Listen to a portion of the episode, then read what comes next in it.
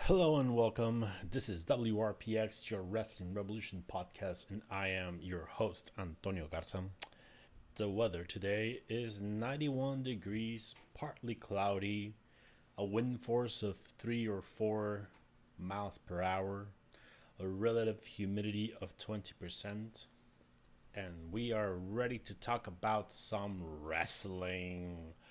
Uh, for that, we have two main shows that I want to talk about this week. Uh, plus, I do want to preview the New Japan Grand Slam show that I don't know what's going to happen, and we'll talk about it when we get there. But first off, we go all the way to Japan as we usually do, and this week we watched Stardom's Cinderella Summer Tour in Tokyo, day two. This was the show uh, in the Bell Sal Takadanobaba. This was a it it wasn't really uh, what's the way the way that I can say it. This is like your normal tour show. Nothing especially like huge usually gets to uh, booked in these type of shows, but in this particular one we did have uh, a couple of newsworthy things and a really really good angle that I'd say it's worth going out of your way to watch. Like I wouldn't say the show itself, the wrestling is go out of your way to watch a type of show, worthy show. But when it comes to the angle that closes the show, I think that is one that will I wouldn't say will be remembered. I don't know because it's a really big character development for Starlight Kid, but um, it also I don't think it's like uh, something that we'll be remembering a lot uh, later down the year. But anyway, let's go from the top. Show open with Starlight Kid defeating Asumi and Hina. Eight minutes. Pretty good match. Everyone looked good. Asumi especially looked fantastic.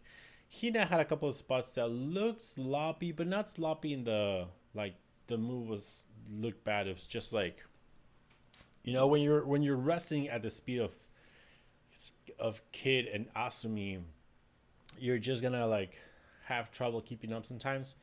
And so there was a couple of spots where Hina looked like she was having trouble keeping up. But nonetheless, like the, the match was really good. Fantastic opener. Uh, and Kid got the win. So and, it was the right thing to do to give Kid the win, especially on this show. We had Stars, the team of Hanan and Koguma defeat Lady C and Tam Nakano. This wasn't so good. Uh, I mean, Lady C is still a rookie. Koguma is a hit and miss. Hanan is really good, and Tam Nakano is really good. So I really enjoy when Hanan and Nakano went together.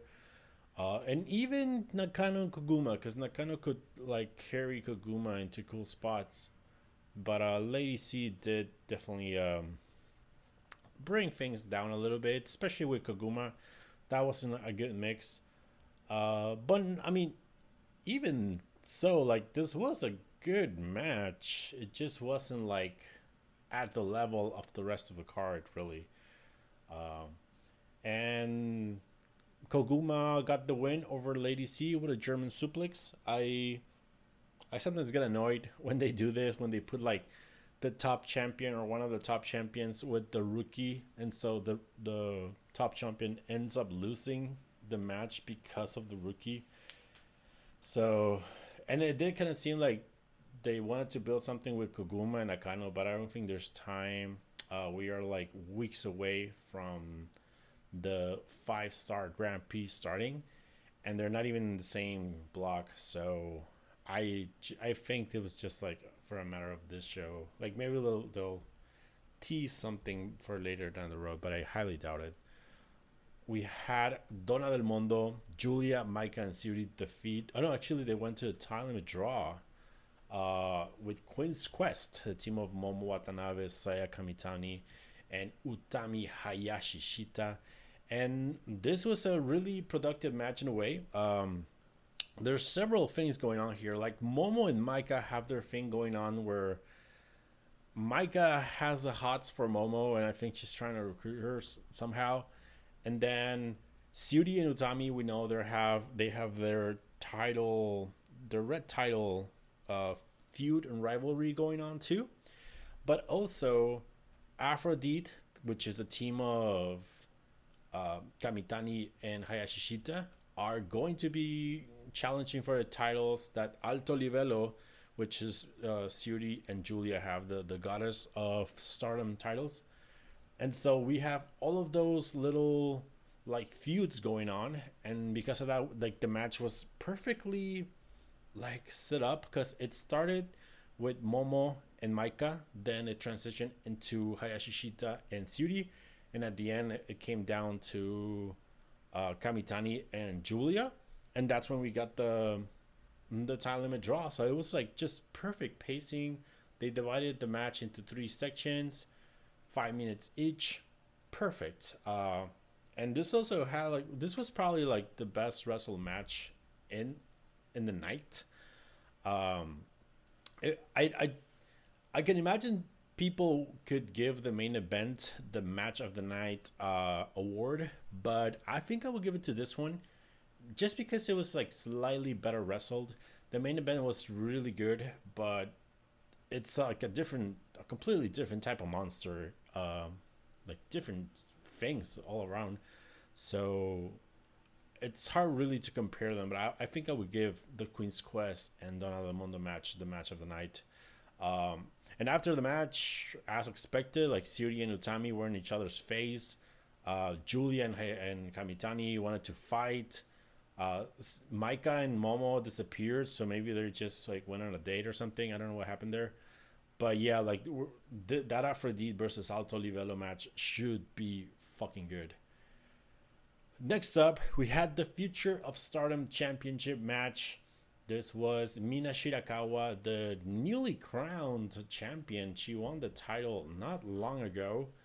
Um, where was it? It was at the Yokohama Budokan uh, that happened on July the 4th. So it hasn't even been a full month.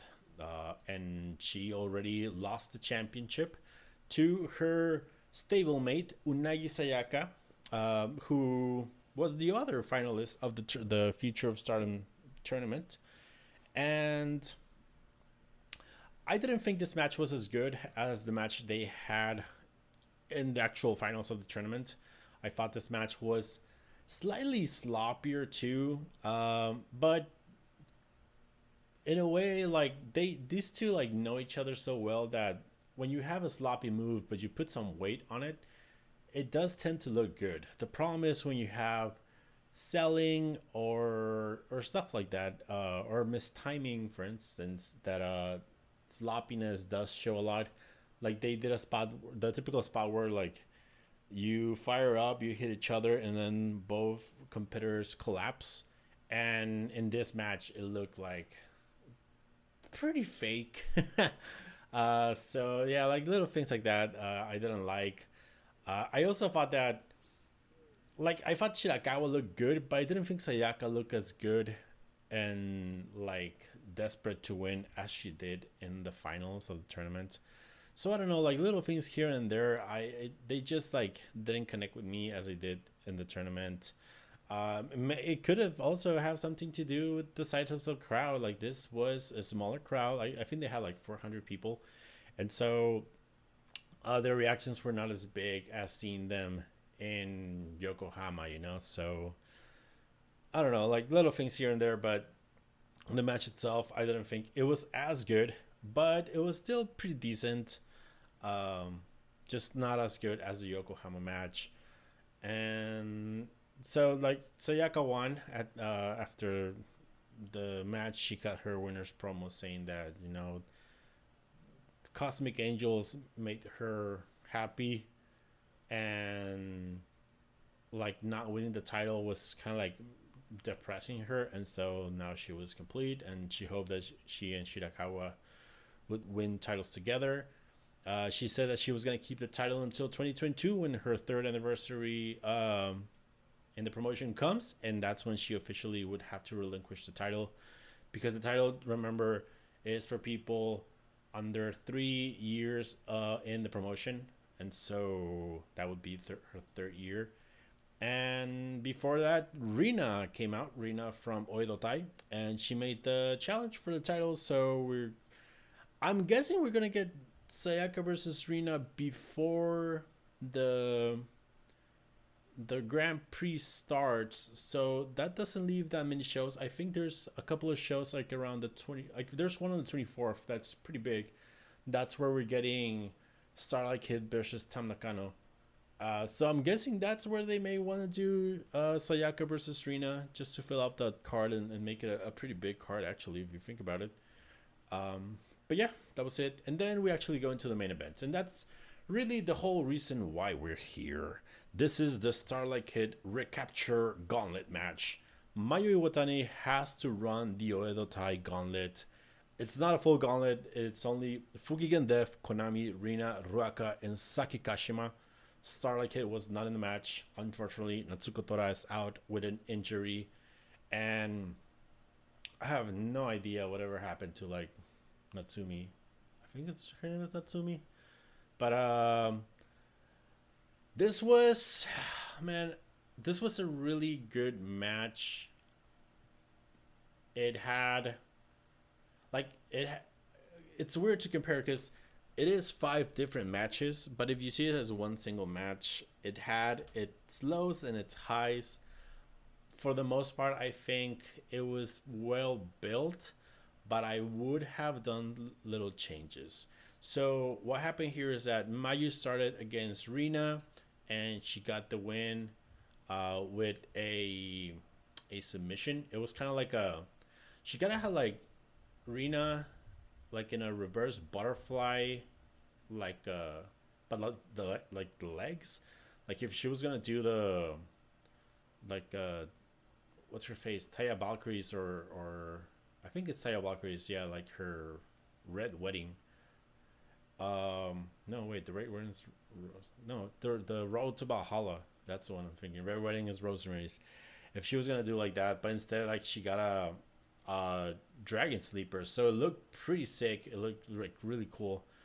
Uh, then Fukigen Death came in and she was eliminated like uh, I don't know, like less than five minutes over the top rope. I I'm kind of surprised sometimes by how protected Fukigen Death is in Oedo Tai and Stardom. I mean, she is the Asa Academy champion. I don't know if that's why, but uh, she gets like well protected. But anyway, those two matches were kind of like eh. I actually thought that for Rina, Mayu should have just been way more dominant because Rina is like she's really good and she's not the rookie rookie, but she's still pretty young in that sense. And I would expect that Mayu Iwatani would come into this match like completely focused and ready to fight and like just vicious.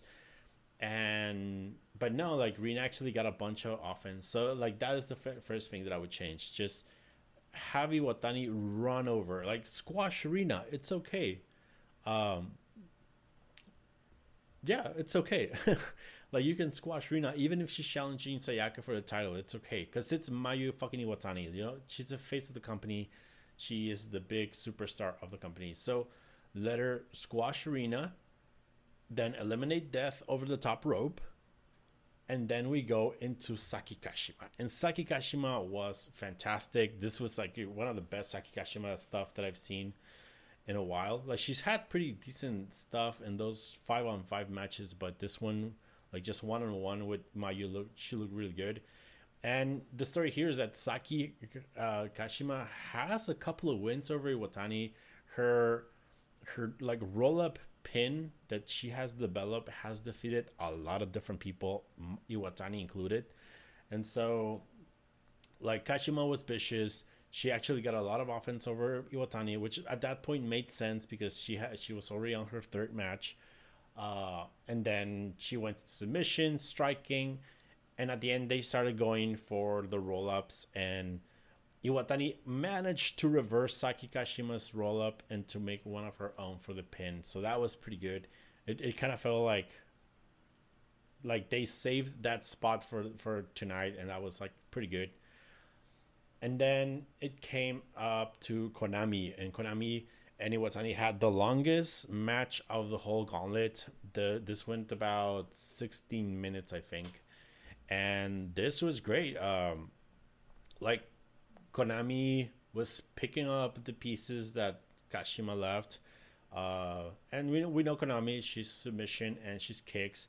Uh, she worked on Iwatani's arm uh, and then just kick her left and right.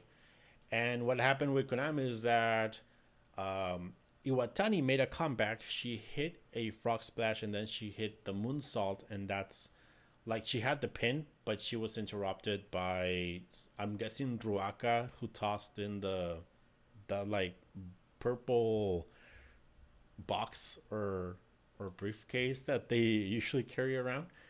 And so she broke up the pin.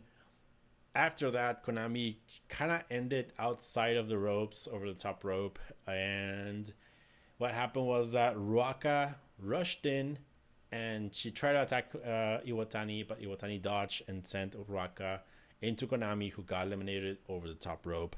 So that was okay. I I actually think that that's the best way to eliminate Konami.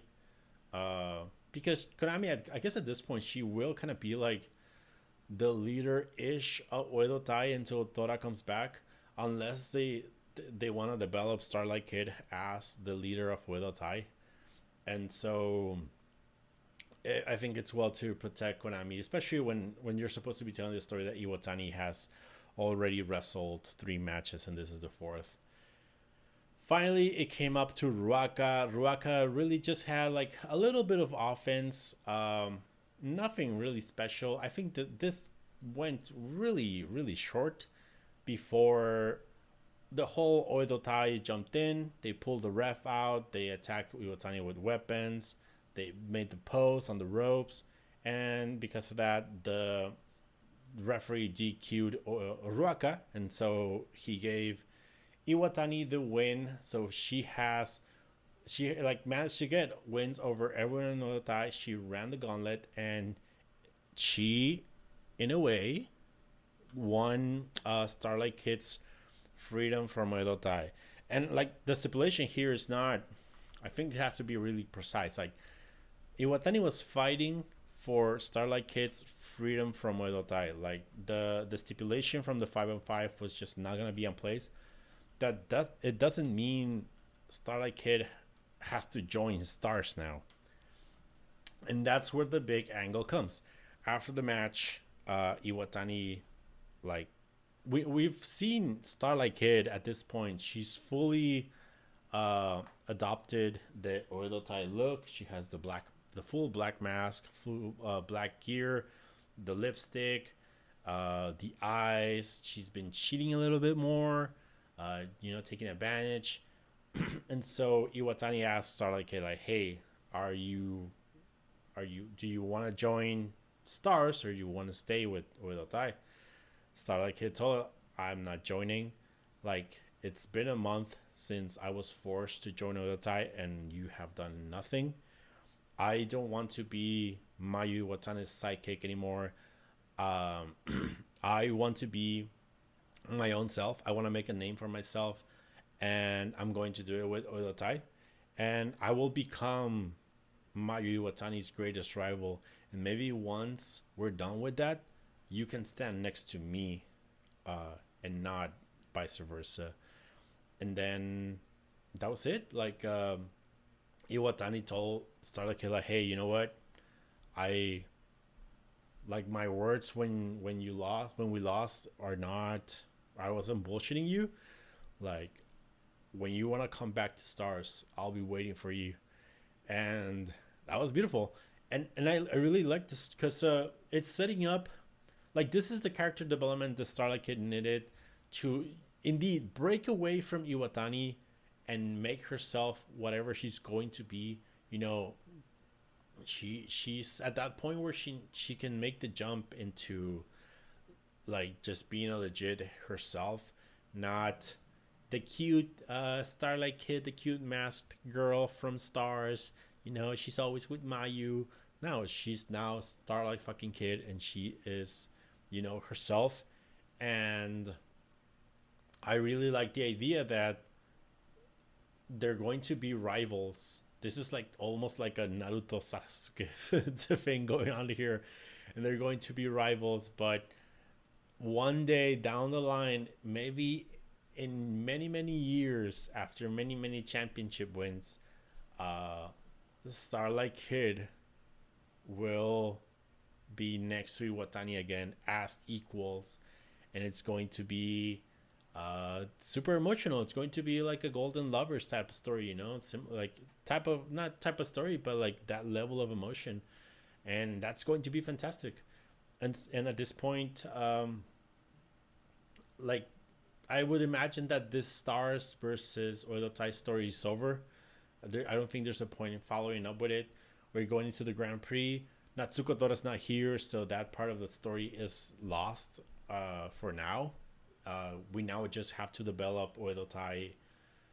I, I'm guessing with Konami and Starlight Kid as the, the faces of the team, and that's fantastic. Um, after the, the after that after they left, Iwatani did kind of promo like, "Hey, like, it may seem like Stars is in the gutter, uh, cause I mean, whatever happened with Tam Nakano happened, Ruaka, uh, happened."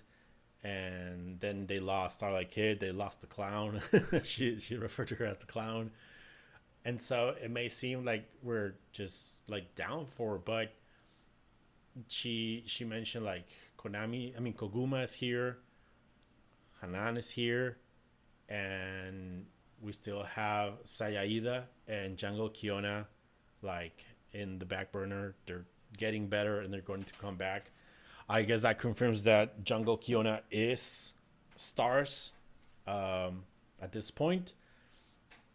And so, yeah, that, that's that's pretty like it gives us hope. She said that you know, stars will always be Stardom's like army, and that is true. Like stars is usually the the team that represents like the home the hometown group in Stardom, and so I thought it was fantastic like uh, I I think uh, Dave Meltzer when he was uh, recapping this, he said it was like Stockholm syndrome, but it's not Stockholm syndrome at all. This is this is Starlight Kid making her own decision that she wants to make a name for, herself, and I think she just sees Oedo Tai as a group that is going to help her more than being in stars in Iwatani's shadow. And I think that actually does make sense uh, because in Oedo Tai, especially now with there's no Kagetsu, there's no uh, Natsuko Tora, I think Oedo Tai is more of a unit by itself. They're they're all like in a way in the same level. Like there's no like big superstar in Oedo Tai, and I think that's where uh, everyone seems like almost equal because if you really see them, like Konami, I think Konami, Kashima, and Starlight Kid are all pretty much in the same level, uh, in different reasons.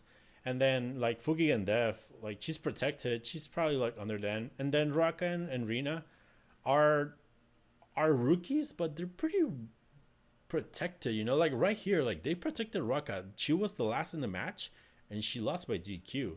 She wasn't pinned and and so like I think it's I think uh, Oedo is going to be more of a better fit for Starlight Kid right now for her development.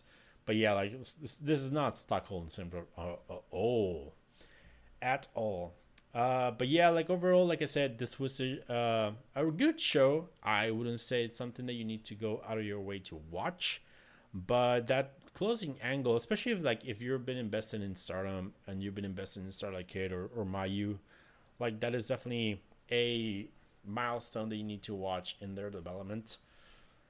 But yeah, uh, we are coming close to the start of the Grand Prix. I think the first date is on the 31st. I think so. And so we just have a couple of, like, pretty much just a week left. Because um, it is from this Saturday to the next one. We do have a couple of shows this weekend. Like I said, um, off the top of my head, I know we're getting Starlight Kid versus Tam Nakano for the title. And I think we are getting the Aphrodite versus Alto Livello match also in that weekend. So we still have a good amount of stardom coming up before the Grand Prix. And the Grand Prix is going to be long. It's a show that's going to run for two months.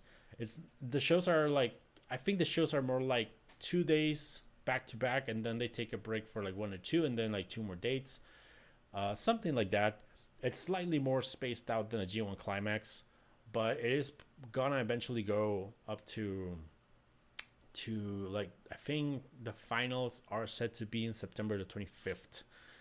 And they are two blocks of 10 people and so that's going to be pretty awesome. I think uh, we can do like a better analysis of it next week.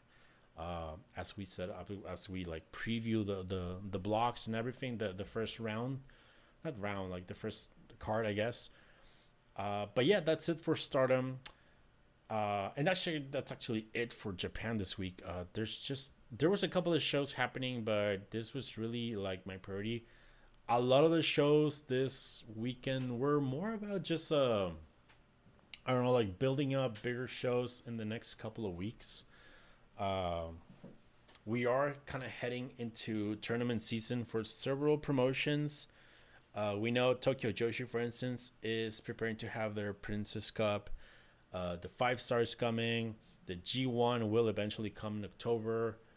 Um, so you know, several things. Uh, I think also the Olympics, you know, have started, and so I think some of these promotions may be trying to just have like smaller show, shows here and there, not necessarily going for the big, big uh, show, with the exception of New Japan, who is oh my god, they're gonna try to have a show in the Tokyo Dome.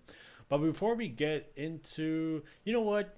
Actually, I think right now is the best time to talk about that show because the other show that we want to talk about is Impact, and that we may just leave Impact for the end. But the Grand Slam in Tokyo Dome, July 25th. Um, this this card is just freaking like uh like it's a pack card but it is also a card that I think it's cursed or something because the news that came out yesterday was that Kota Ibushi is suffering from a respiratory issue, uh, aspiration pneumonia, and he is off. Like right now, the the news is that he's going to be off for this week for a couple of shows this weekend. Uh, but he like the the news article said that he is expected to to like make it for the Grand Slam, but the the final decision is not done yet. I think I would imagine the final decision is going to be done by Friday because Gedo has to have a main event for this Tokyo Dome. It's the fucking Tokyo Dome. Uh, like the only good thing I, I would imagine is that whatever amount of tickets were going to be sold for the Tokyo Dome have already been sold. And so in a way, the problem would be like to come up with something to replace it, but not necessarily that they're not going to sell any more tickets. So I guess that's slightly a bit of a positive. But so like really going down the card, like this is a huge loss because it's your main event. And let's go down the card really quick. Um, the main event Shingo Takagi, the champion, defending against Kota Ibushi. And I would imagine that Shingo was going to win regardless, but I think now it's way more confirmed that he's going to be uh, winning. then we have for the tag team championships the rematch Los Ingobernables de Japón, Naito and Sanada defending against the Dangerous Tekkers. Uh, this was a, a, rematch that came really quick. It was just a couple of weeks that Naito and Sanada won the titles, but I don't really mind. I think um, the match was fantastic, and this one should be even better because it's in the Tokyo Dome, and they're building up with singles matches. Matches. It's going to be a, uh, well, it's been a uh, Sanada and Sabre and Taichi and Naito. So two pair ups that know each other quite well and so yeah, they're building up to this tag match. I think it should be pretty good. We have Jeff Cobb versus Kazuchika Okada, and the build up to this match, the stuff they done in the road shows has been pretty awesome. I am this actually may be like the match that I'm most excited for in the whole Tokyo Dome show, because Cobb, Cobb has been fantastic ever since joining the the United Empire, and like he was fantastic in building up Ibushi, and now with Okada, he has been pretty awesome. And Okada, like, I mean, it's a Tokyo Dome show. I, I think he's gonna bring it, especially if the Shingo and and Ibushi match falls. I think a lot of it is going to fall in Okada's uh, hands, and so he's gonna probably bring it, bring it hard. We have a junior heavyweight championship match El Desperado taking on Robbie Eagles, who is coming back. Um, that's good. Uh, it, at least it's a match that we haven't seen a thousand times in the last couple of months, so that's good. Robbie Eagles, it's pretty good. Um, there's a lot of rumors that people are expecting Robbie Eagles to join the United Empire as their junior guy, which I think it's. I mean, eventually that stable needs to have a junior, and I think Rob Eagles will probably be the best option. Um, he's good friends with Osprey, so that is a possibility. We have the IWGP Junior Heavyweight Tag Team Championship. This was the Mega Coaches Rocky Romero and Ryusuke Taguchi challenging the Bullet Club, ELP El Phantasmo, and Ishimori for the championship, uh, the tag the tag titles. Um, this should be good. Again, like I think New Japan at this point is like they have a card for a Tokyo Dome, and there's a lot of problems. I think a lot of the guys are going to be like super motivated to work harder, and a motivated Taguchi is a good Taguchi, and ELP and Rocky Romero have like they call Rocky Romero like the ELP whisperer because he's gotten the best matches out of ELP.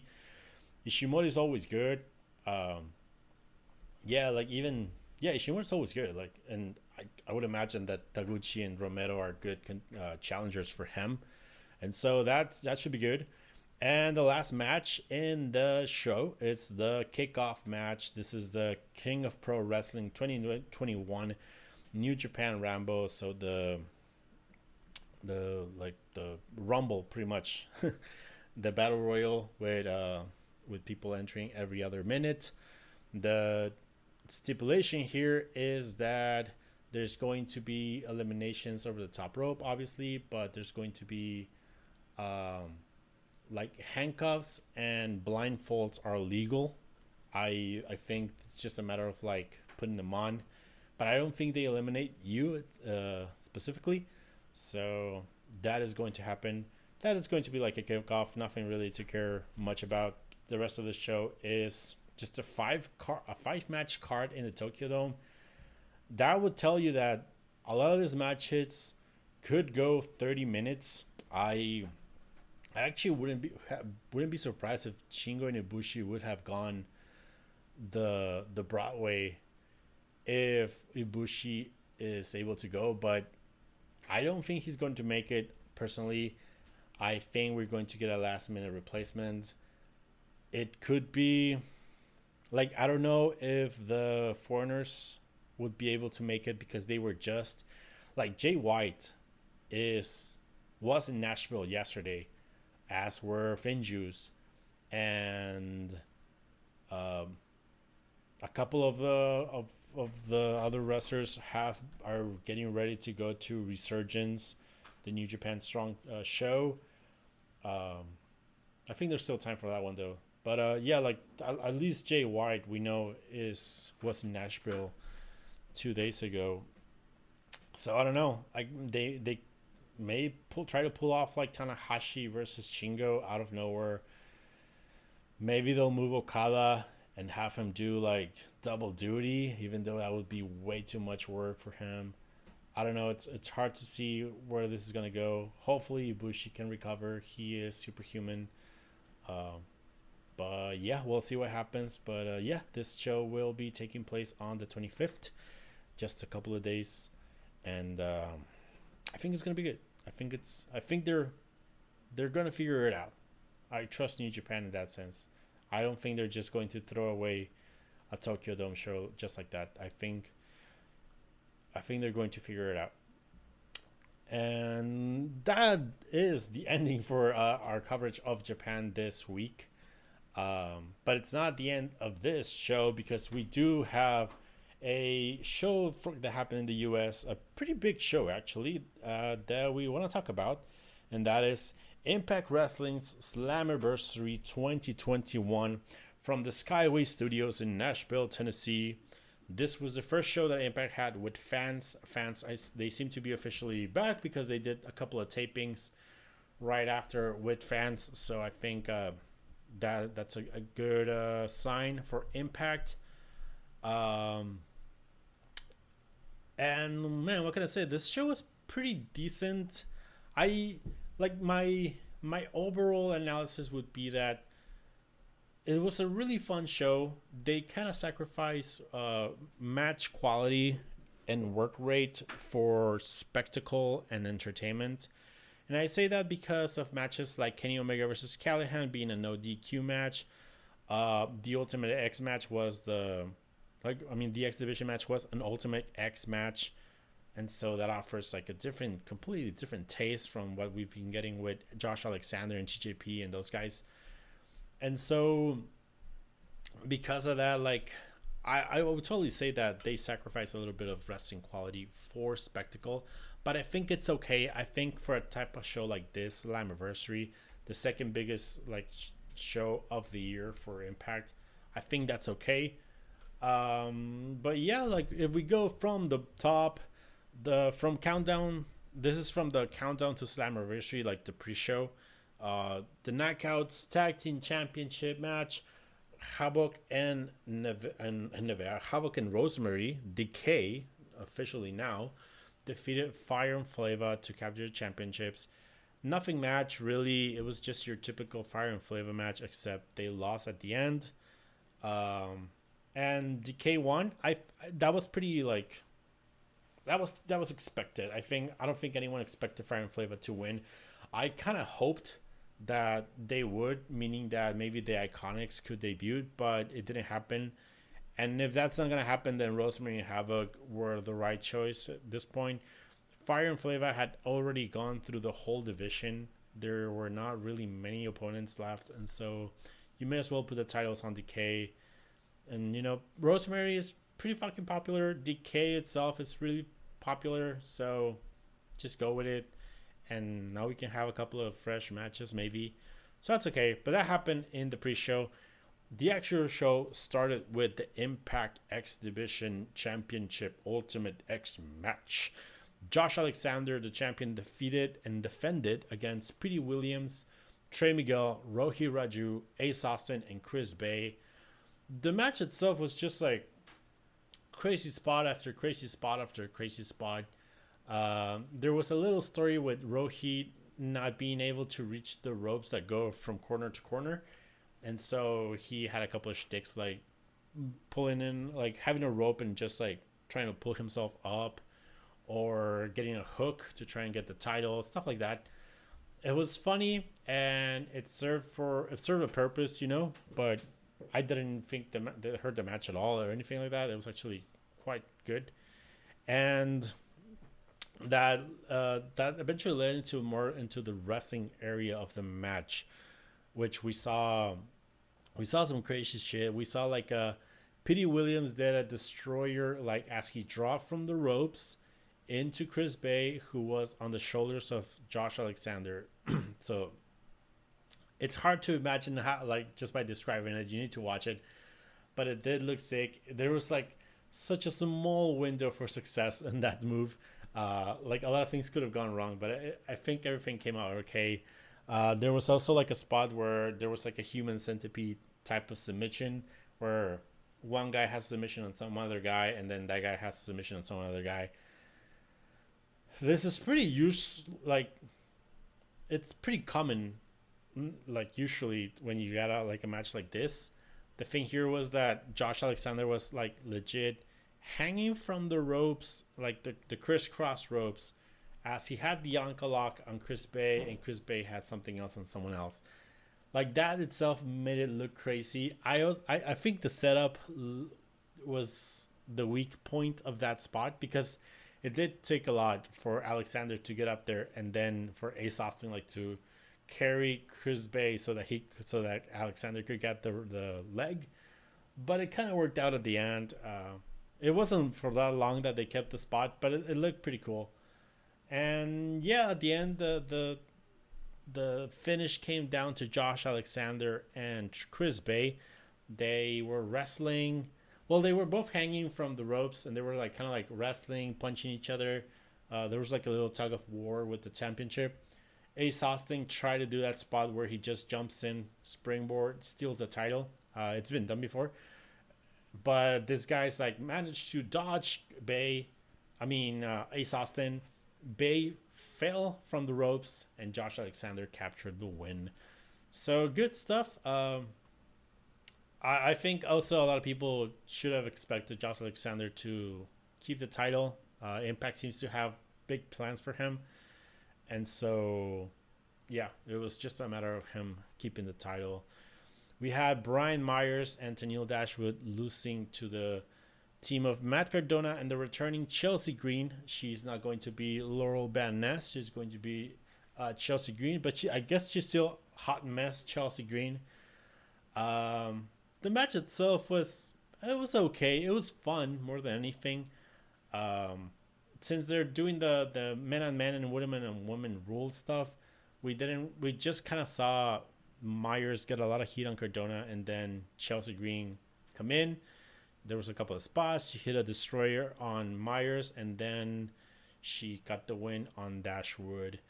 But like that was it. It was more like a again like entertainment, you know, like seeing the baby faces get the better of the heels uh, for the first time in a long time. So in that sense, it was okay. Um, good match. It was just nice to see Chelsea Green back, I guess. Eddie Edwards versus Morrissey. This was a weird match. It was a perfectly good wrestling match, but the story itself was just like not making sense to me. I don't give a fuck about Morrissey. I actually don't even know where he's going, like his direction in the company, because he's getting this like monster push, or not, yeah, I guess push, but he's not a guy that we're going to see versus Omega. He's not a guy that we're going to see winning the title or the X Division title, I think. And so I don't know where this is going. Um, the match itself saw Eddie Edwards get like a pretty good offense on him, forcing Morrissey to cheat to win. And so that's something else that I wasn't like super into that Morrissey was pushed to cheat. Um, at this point. Like if it's gonna happen, I think it's okay to happen with Edwards, but I don't know. Like there were not enough promos telling us that Eddie Edwards had a chance to win anyway, and so I think that's like where the disconnect is. Like Morrissey was pushed to cheat, but there was nothing to make us believe that he was gonna lose anyway, and so that's I think where where it happens. I don't know, like I didn't care for this match. Morrissey won with a power bomb after hitting Eddie Edwards with a chain. So, eh, whatever. Uh, I guess I'm more interested to see where it goes because I have no idea where either guy is going with the story. Madman Fulton and Shera, they came out and they were complaining that they got uh, banned from the Ultimate X match. And so Scott D'Amore brought out a team for them to wrestle, and that was Finjuice, uh, this lasted about a minute or less. I wouldn't say it was a squash because it was more of a of the idea that Fulton and Shera are not tag teams.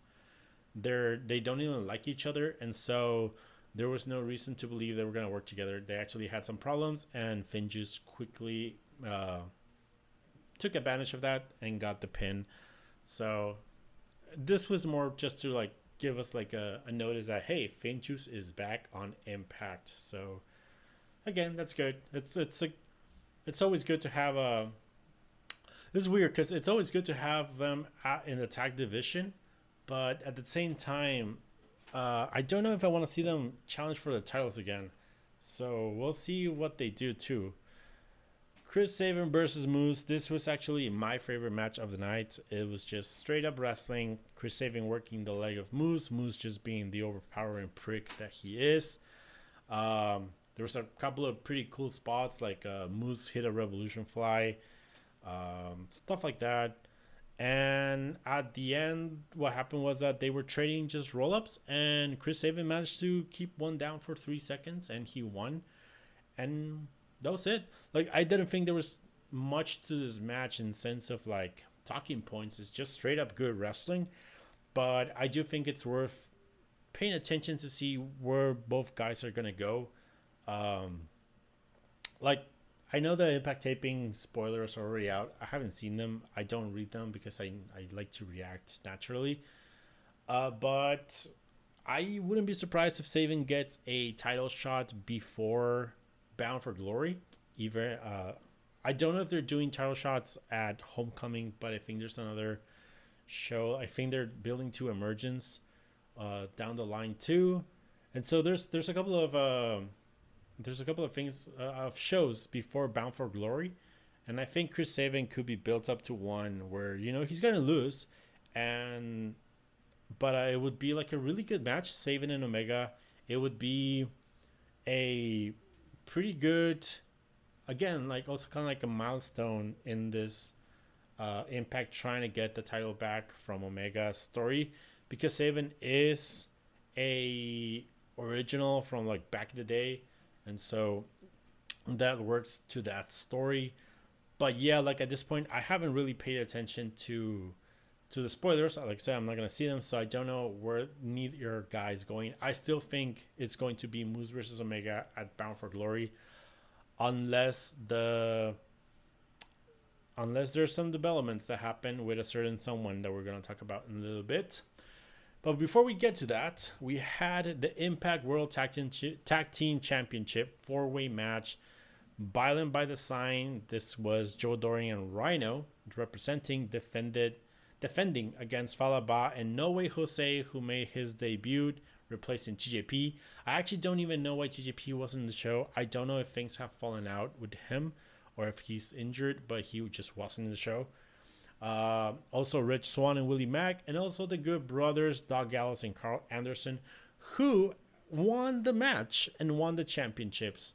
So, the match itself, I thought it was really underwhelming uh, just by the, the the talent involved.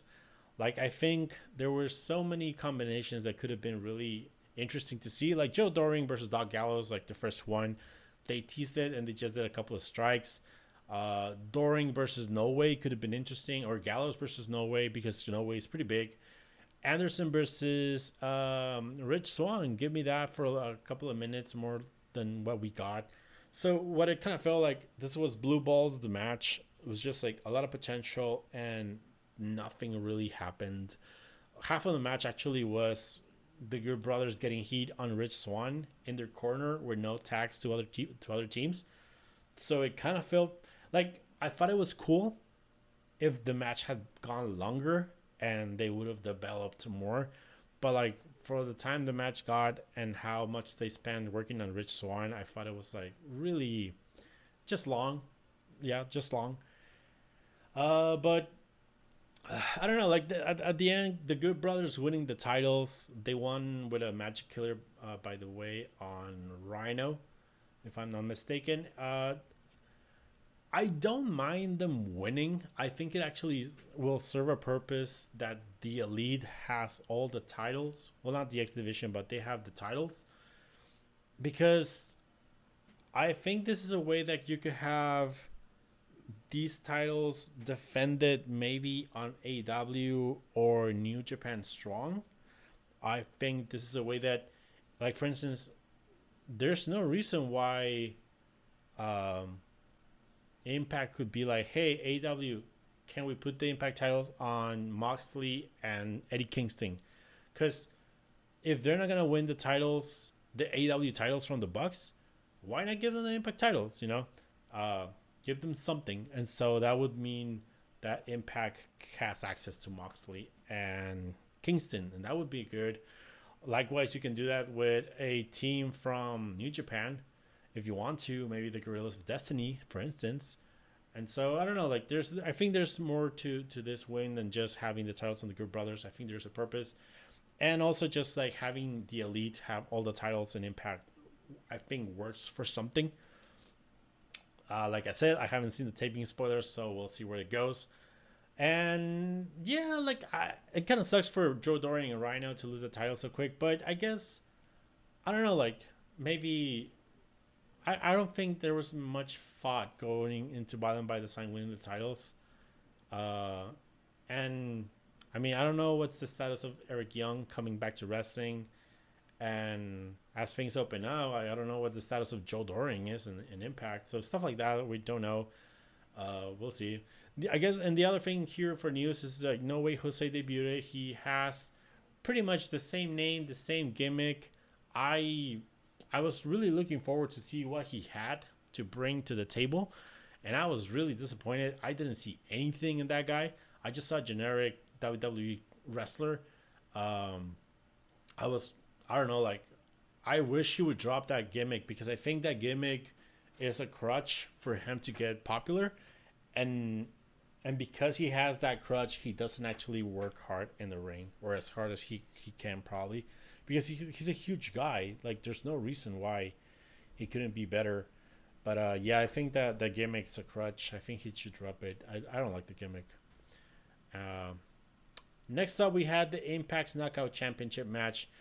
Deonna Purrazzo defending against a uh, mysterious um, mystery opponent to be determined, and that opponent that opponent was Thunder Rosa the the match itself I thought was really good. I thought the finish was kind of was kind of dry because I think uh, the Queen's Gambit came out of nowhere. I, I, I felt it came out of nowhere.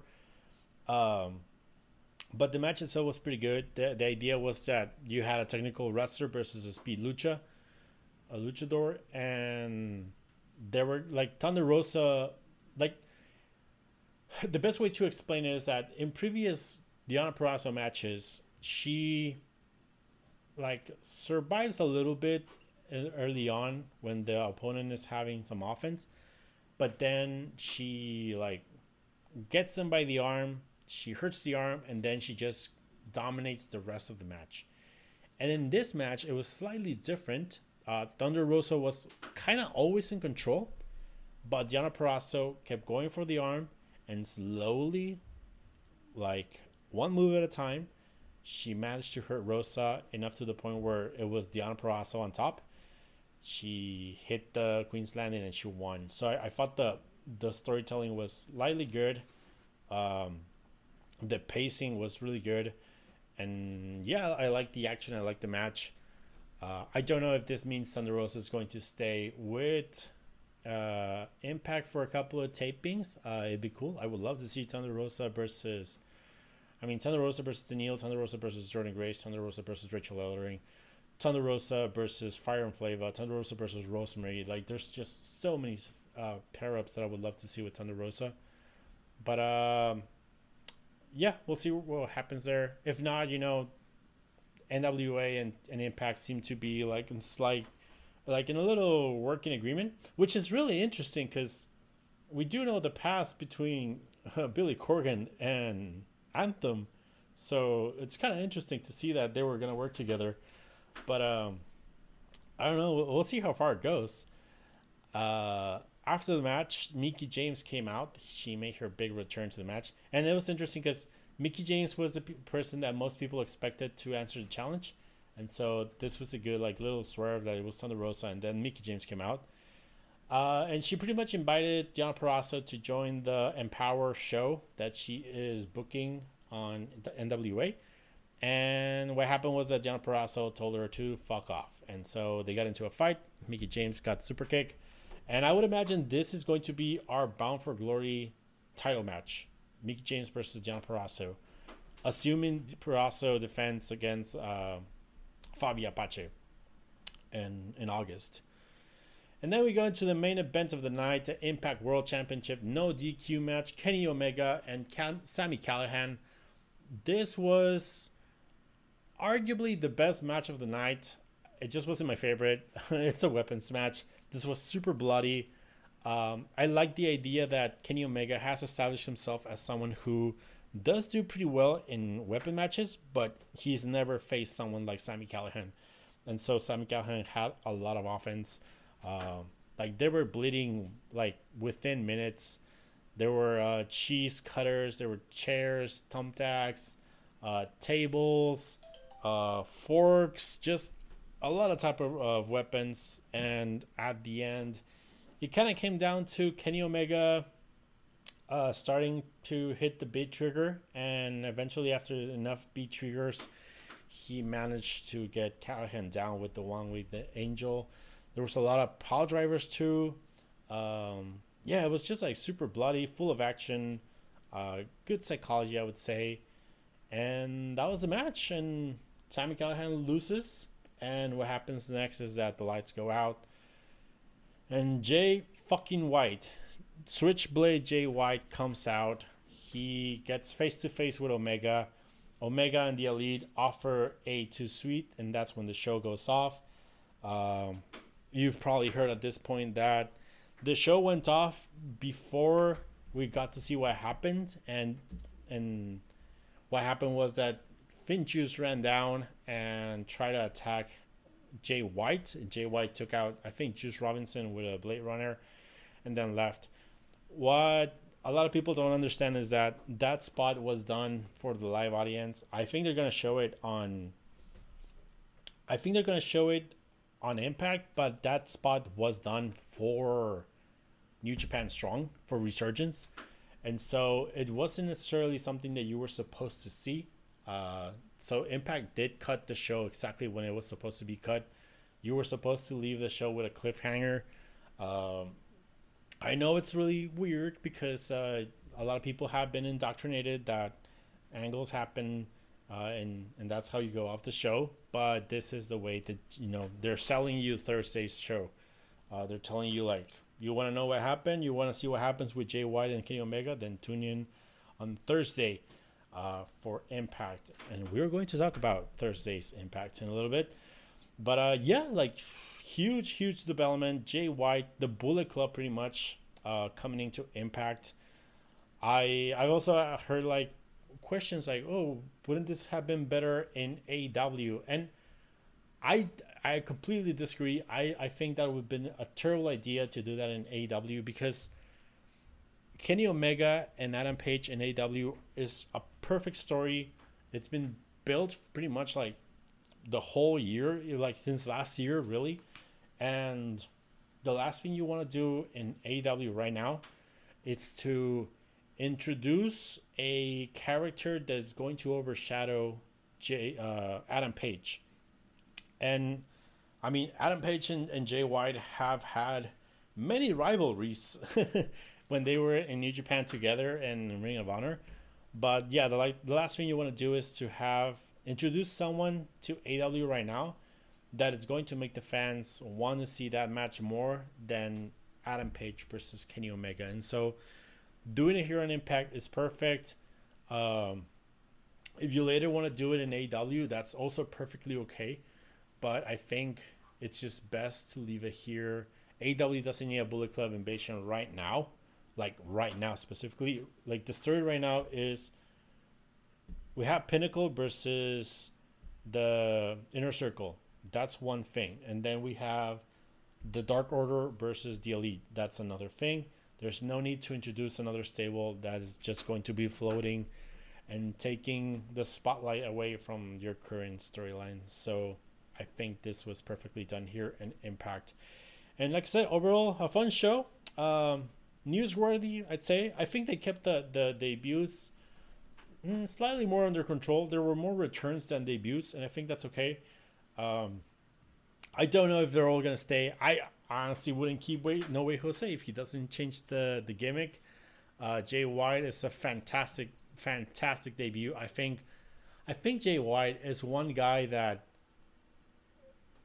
ever since becoming the Switchblade, everyone wanted him, and it came down to Impact. Impact got him before AW, before Ring of Honor, before WWE, before uh, PWG. so good for Impact. Like in that sense, like they're the ones who who have Jay White right now. That is, it. It helps sometimes to be a promotion like Impact, who just allows people to come in and out, and who allows people to, you know, to work other shows uh, and have those type of relationships. Like, I think Impact is really becoming that promotion where you can see a lot of different dream matches. Um, like Bound for Glory is being promoted as AEW, AAA, uh, NWA. I think they mentioned uh, all working together in the same show. So that's pretty good. That's pretty awesome. Good for Impact. And while we're in Impact, and it is that time, it is the Impact forecast.